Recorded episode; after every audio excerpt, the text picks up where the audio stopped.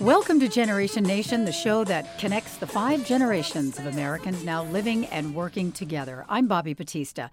Remember the movie Failure to Launch starring Matthew McConaughey? I've lived upstairs since I was three. It's gonna take a stick of dynamite to get me out of my parents' house. So where do you see us going? Oh, well, tonight I see us going back to my place.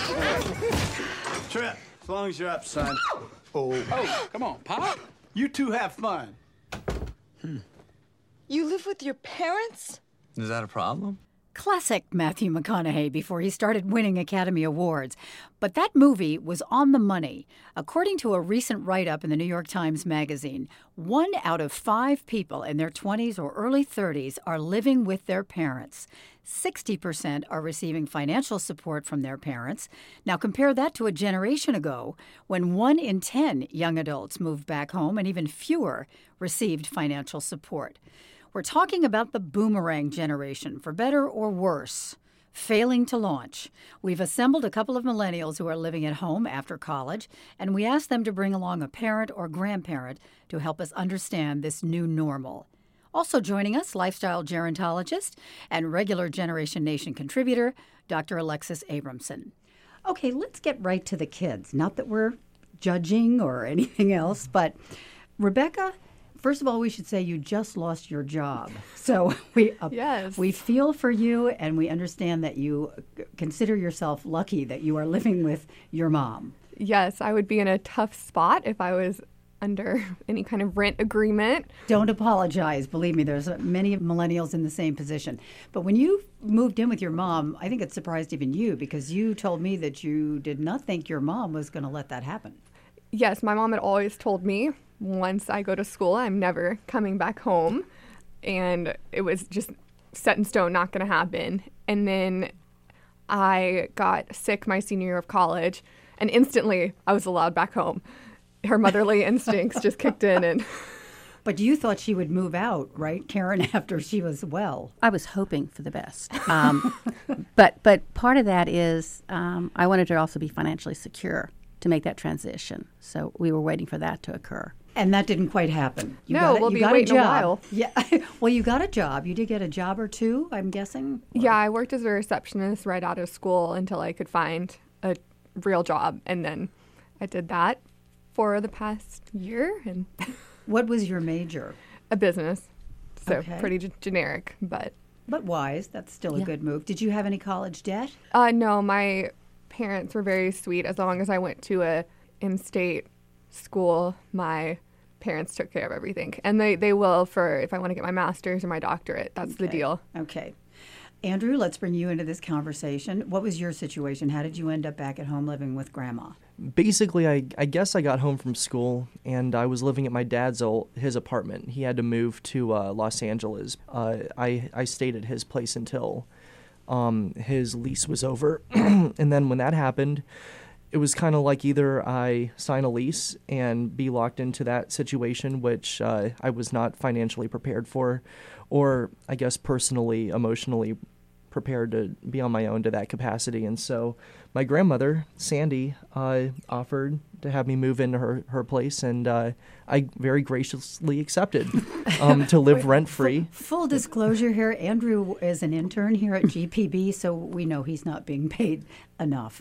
But, um, so, again, you were lucky. You had, you had a, uh, a family member here who could take you in and help support you. And Sandy, how did you feel about that? Well, quite frankly, I was delighted. When Andrew was little, he spent a great deal of time with me because I kind of lived halfway between his home in Roswell and his school in Atlanta. So he spent a lot of time with me. And I was able to kind of turn the clock back.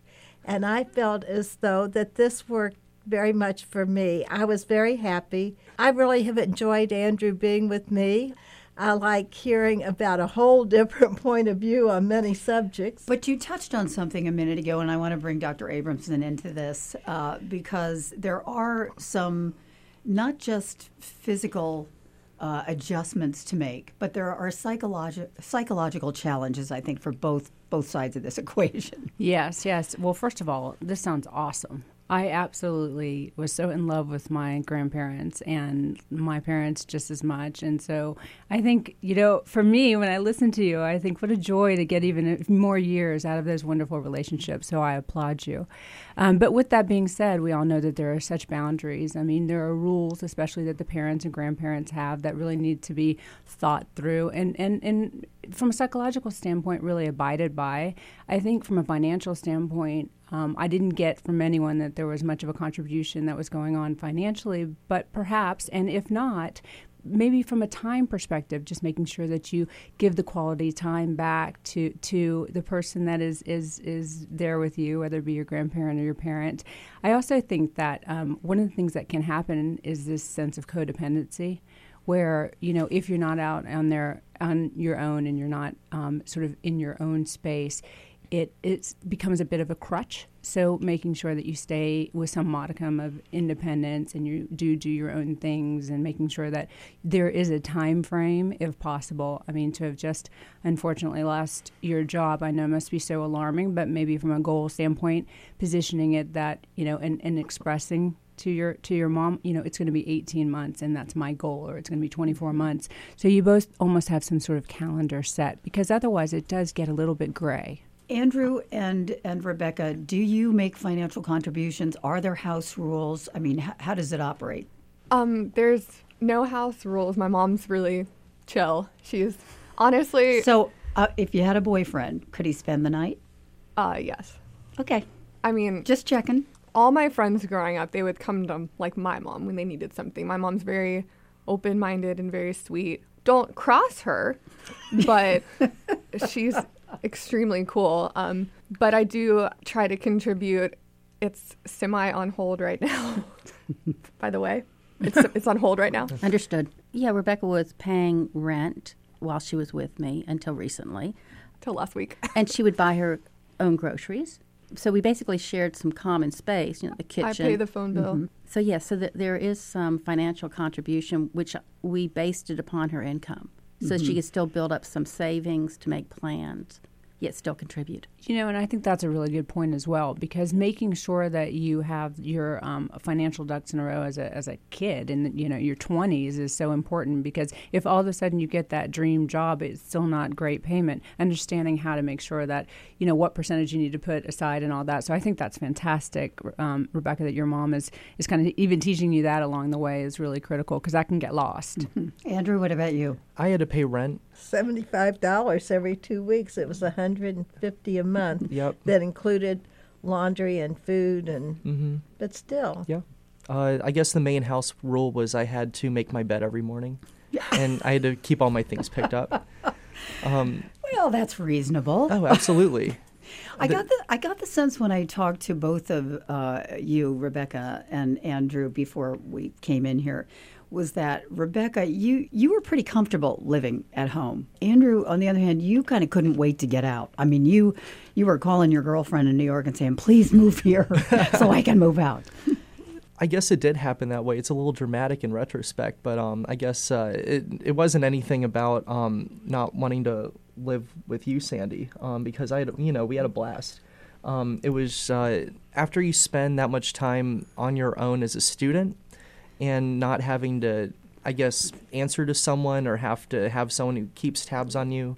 I was getting a little stir crazy after being on my own all summer, and then all of a sudden I'm in a situation where I kind of lose the independence that I felt like I I gained and I and I worked for a little bit. I think that that's really important. I, I would just want to follow up one financial thing because I know that y- you and I were talking, um, Bobby, at one point about your being a recession baby. You know, when you graduated, you were in the recession, and one of the things that's really important for, especially for our listeners and and, and I think both of the guests, is that you know that makes you start out already accepting something that's lower than you probably deserve based on your education and one tool that we need to really make sure that everyone understands is to continue to ask for your value as opposed to where we are today. Because if you start, let's say you were going to make $25,000 and because of the economy you accept 20, well that starts you at 20 and it just takes so long and some mm-hmm. lots of people who are from, you know, when you look back at it from a trend standpoint, lots of people that did graduate during recessions and very hard economic times still have never caught up 20, 30, 40 even years later. Mm-hmm. So that's just something to kind of think about. Um, but from the independent um, standpoint, Andrew, I can understand that too. And, and and I was just kind of curious when you guys were both talking. Is it harder for a guy as compared to a girl when it when it comes to it? When you know moving back, because I, I've read that the and I've learned that the whole you know concept around it being embarrassing and all that is almost gone away. Is that the case? I feel fine. Doesn't bother you? yeah. See, yeah, um, I got to jump in here because I think that's a major difference between, say, the baby boom generation. A lot of us graduated during that recession in the 70s, and you guys today. I think for a lot of us, it never occurred to move back home. We, we would, I worked three jobs. I knew I could, but I didn't want to. I don't think my parents expected me to. We just kind of did everything we could to be on our own because that's part of the process of growing up. And you, and problem solving, if you will. Yeah, that's you what, know. That's what mom did. She was. Yeah, I was determined not to go home again. I mean, absolutely, that was just not in the plan. wasn't wasn't considered. Right. Yeah. That's very different with this. This generation graduated, I think, and they were surprised by the fact that they couldn't get jobs.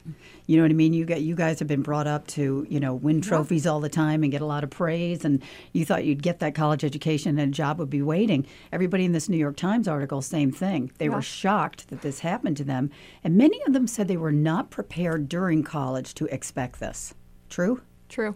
They don't really tell you that in communication school that there's no job market yeah. for communications. You know, I have so many friends in Los Angeles that are waiting tables and I'm very I'm very lucky to be here with eighty thousand in debt well, right. in college loans. Exactly. One more question, um, Alexis. I'm not sure that this is uh, a phenomenon just to the millennial generation. I'm wondering if this is kind of becoming a new normal. I think it is becoming a new normal. And I think that you just a moment ago really touched on one of the reasons, which is there's a lot of coddling going on. I mean, I hate to tell you, but a lot of these kids, especially in the New York Times article and in several articles that have come out in Forbes recently, um, their parents behind their backs are kind of saying this kid's lazy. This kid needs to get it together. You know i i adore i love this child. I'm never gonna you know leave them out with tough love and just leave them you know outside. They haven't it's not drinking it's not drugs it's not something that uh, you know it, they just want to move back in. But i think we have a little bit of millennial laziness in some cases that's going on that needs to be talked about. And actually you know i think with the the our the two guests that are here today, it doesn't feel that way. But when you read and you talk about it with some kids, it's just easier and it becomes a crutch. And I think that that has to be discussed. What's, Open lines of communication. And and what would be the best way to avoid that from happening? Should there be goal setting? Should there be time frames? Yeah, it's a great question. Um, as we talked about, there should be a goal. It's not that that it's um, you know you, you're going to live with me for the rest of your life. There should be a financial um, or at least some sort of time commitment that's based to, in the family. Open lines of communication have to happen. You know, one thing that we forget is that our parent and grandparent they may like the fact you're not there anymore. They may have liked the fact that your room that you had in high school was now where their treadmill is, you know, and really understanding that although you're the love of their life and their number one priority, they may want to reinvent themselves as well. So I think a lot of what's happening is that it's it's kind of trickling down what does my child need but the child's really got to start thinking too what does my parent need you know, what what did they need? This is the prime of their life. This is, you know, so these real open lines of communication are critical. Any last words that we want? Andrew, go ahead. Um, I have to disagree a little bit on the notion that people are moving back home because of laziness. I think that there is a general sense of apathy in America, not just on my among my generation, but among everyone. I think that people feel a little helpless in this day and age, and the, in the fact that people can't get work and I think that a lot of people just don't know what to do, and people are going back to the family as a result of it. And it's not just an overall laziness or unwillingness to work. I, th- I think that when someone is, you know, when an individual is told their whole life that when you work hard and play by the rules and you get your job and you'll be able to afford your life and that's not really possible for many people and i don't think it's laziness i think it's a sense of social and political apathy I think there's probably a lot more that the older generations could do to help the younger generations. Um, and maybe that's where the happy medium is at some point um, in this issue, is that we're not we're not helping them enough. You know, we don't want to sit here and just judge. And as parents, you're emotionally involved. You know, so I don't know. Maybe there's a new field there, Alexis. well, Andrew, I'm so glad you brought that up because that's exactly what I was looking for you to say, frankly, in the sense that there's this concept that generalization that millennials are lazy. Okay, there's a percentage of millennials that are lazy. And because it's open door and people are just saying come back because it's not embarrassing anymore, we're all, you know, in this situation, that group is is using this as a crutch. Someone like you who understands is, is obviously setting goals, is obviously contributing financially, look, going down the path from a job standpoint. That's someone who needs and deserves the respect of allow, being allowed back into that environment. But I think that people need to, there's a dichotomy there and, and it's got to be figured out. Parents need to, and grandparents need to figure out is this person just, you know, kind of feeding off the lamb or do they really need me? Can, can I add another Yes. A tangent to that? When I graduated from college and, and got my first job, my second job, the employer expected to do some on training with me on the job. And as I look at the job market today and I watch what's gone what Rebecca has gone through and, and I'm in the educational field, so I'm aware of other students as well. And there seems to be a major change in the employer's perspective. They expect people to come to the job trained. And that's a big difference. I learned on the job, but through mentoring and through more structured training. And I'm not seeing that as much today. So I think many people are floundering in that first job. And it's not because they don't have the capability, they just don't necessarily have the structure to get them through that transition to be productive on that job. Yeah, uh, I've got to wrap it up here, but uh, you you landed on a good point, and it goes to the point I was trying to make about the older generations Yes. need to help the younger Yes. generations more. I totally agree with you on that. Uh, Dr. Abramson, thank you so much for being with us, and, and, and Rebecca and Andrew, best of luck to you, especially you, you. Rebecca. We'll do everything we can to help you out. Tell you. everybody you need a job. Rebecca needs a job. and Sandy and Karen, thank you both very Thank you. much. Appreciate it. Thank you. thank you Peace up. A Town down. Join us for our next Generation Nation. If you haven't already, subscribe to our podcast. Find it on iTunes or your favorite podcast app. And thanks for joining us today. I'm Bobby Batista.